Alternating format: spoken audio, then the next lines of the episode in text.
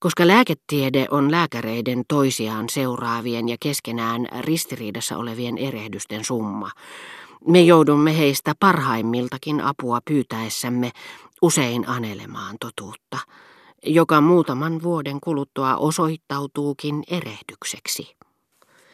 Näin ollen olisi suurta hulluutta uskoa lääketieteeseen, ellei olisi vielä suurempaa hulluutta olla uskomatta siihen, sillä tästä erehdysten röykkiöstä on sentään aikaa myöten irtaantunut joitakin totuuksia. Cottard oli pyytänyt mittaamaan isoäitini kuumeen. Joku kävi hakemassa kuumemittarin.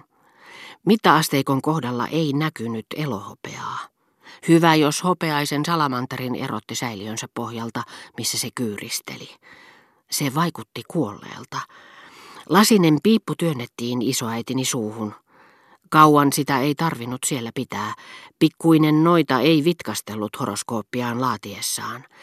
Näimme sen pysähtyneen torninsa puoliväliin, tasanteelle, mistä se ei enää hievahtanutkaan, vaan näytti meille säntillisesti numeron, jota olimme siltä tiedustelleet, ja jota kaikki isoäitini sielun ja mielen itseensä kohdistuvat mietiskelyt yhteensä eivät olisi kyenneet hänelle kertomaan. 38,3 astetta. Nyt meitä rupesi ensimmäistä kertaa huolestuttamaan.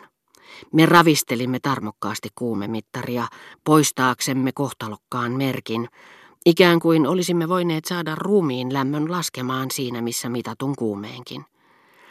Ikävä kyllä pikkuinen ennustajatar, jolle ei ollut ajattelun lahjoja suotu, ei sittenkään ollut antanut vastaustaan mielivaltaisesti, sillä seuraavana päivänä kuumemittari oli tuskin työnnetty isoäitini huulien väliin, kun melkein yhdellä hyppäyksellä, voiton varmana, vaistoten jotakin, mikä pysyi meiltä salassa, pieni profeetta kiipesi samaan pisteeseen, missä se järkkymättömänä osoitti säteilevällä sauvallaan samaa numeroa, 38,3 astetta.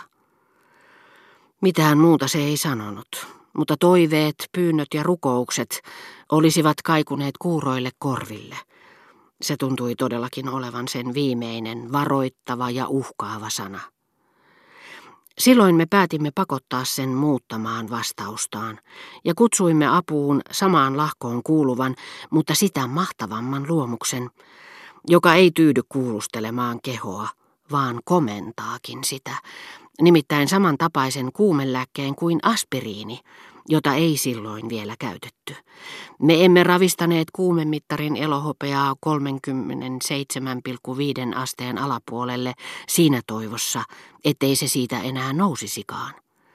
Isoäitini nautti lääkkeen ja me mittasimme kuumeen uudelleen. Kuin ankara portinvartija, joka tutkittuaan ylemmältä taholta tullutta määräystä, jonka olemme suosituksia vilauttamalla onnistuneet hankkimaan, toteaa sen olevan sääntöjen mukaisen ja sanoo, hyvä on, minulla ei ole siihen mitään sanomista, käykää sisään sitten. Valpas vartijanunna ei hievahtanutkaan tällä kertaa. Mutta nyrpeissään se näytti sanovan, mitä hyötyä teillä siitä oikein on. Koska te satutte tuntemaan kiniinin, se käskee minun pysyä paikoillani kerran, 10 kertaa, 20 kertaa, ja sitten se väsähtää. Kyllä minä sen tunnen. Ei tätä ikuisesti kestä. Ettekä te loppujen lopuksi ole päässeet puusta pitkään. Isoäitini tunsi nyt itsessään vieraan läsnäolon. Vieraan, joka tunsi paremmin ihmisruumiin kuin hän itse. Kadonneiden rotujen aikalaisen. Maan ensimmäisen, ajattelevaa ihmistä paljon vanhemman valtiaan läsnäolon. Hän tunsi, kuinka tämä vuosituhansien takainen liittolainen tutki häntä.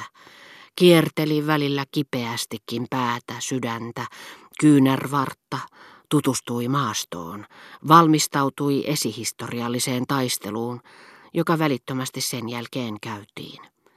Hetkessä pyytton käärme muserrettiin, ja kuumeen nujersi kemiallinen mahti, jota isoäitini kaukaa eläin- ja kasvikunnan tuolta puolen olisi halunnut kiittää. Häntä liikutti syvästi tämä tapaamisensa niin monen vuosisadan takaisen, jo ennen ensimmäisiä kasveja esiintyneen luomuksen kanssa. Kuumemittari puolestaan, niin kuin vanhemman Jumalan voittama kohtalotar, ei liikauttanutkaan hopeasukkulaansa.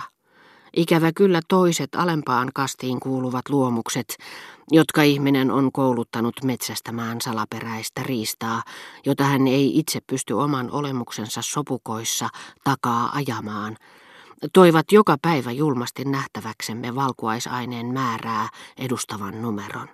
Heikon, mutta aina saman, niin että sekin tuntui liittyvän johonkin krooniseen tilaan, josta me emme päässeet perille. Bergotte oli aikoinaan loukannut minussa tunnon tarkkaa vaistoa, joka oli saanut minut alentamaan älyni, sen sijaan, että olisin ylentänyt sen, kehuessaan minulle tohtori du Boulbonia lääkäriksi, joka ei ikävystyttäisi minua, vaan keksisi hoitomenetelmiä, jotka niin omituisilta kuin ne ehkä vaikuttaisivatkin, soveltuisivat erikoisominaisuuksiini. Mutta aatteet muuttuvat meissä. Ne selviytyvät voittajina niille ensin tekemästämme vastarinnasta ja ruokkivat itseään runsaalla älyllisellä ravinnolla, jota emme tienneetkään juuri niitä varten varastoineemme.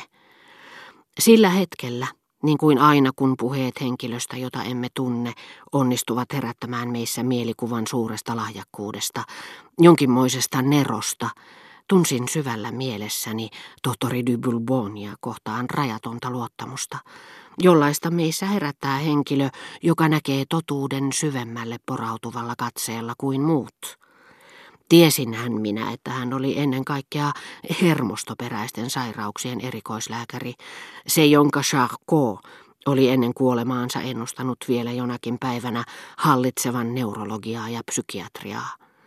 Jaa, en tiedä, se on kyllä mahdollista, sanoi François, joka sattui olemaan paikalla ja kuuli ensimmäistä kertaa Charcotin, niin kuin myös du Boulbonin nimen. Mutta se ei estänyt häntä sanomasta, se on mahdollista. Hänelle tyypilliset se on mahdollista, ehkä, en tiedä, olivat hermoille käypiä tämmöisessä tapauksessa. Teki mieli vastata hänelle, tietenkään te ette tiennyt, eihän teillä ole minkäänlaista aavistustakaan siitä, mistä tässä on kysymys. Kuinka ihmeessä te voitte sanoa, että se on tai ei ole mahdollista, koska te kerran ette tiennyt asiasta mitään. Oli miten oli, nyt te ette ainakaan voi sanoa, että te ette tiedä, että Charcot sanoi du Boulbonista ja niin edelleen, koska me sanoimme sen teille niin, että teidän ikuiset ehkä ja se on mahdollista toteamuksenne eivät nyt ole paikallaan, koska se kerran on varmaa.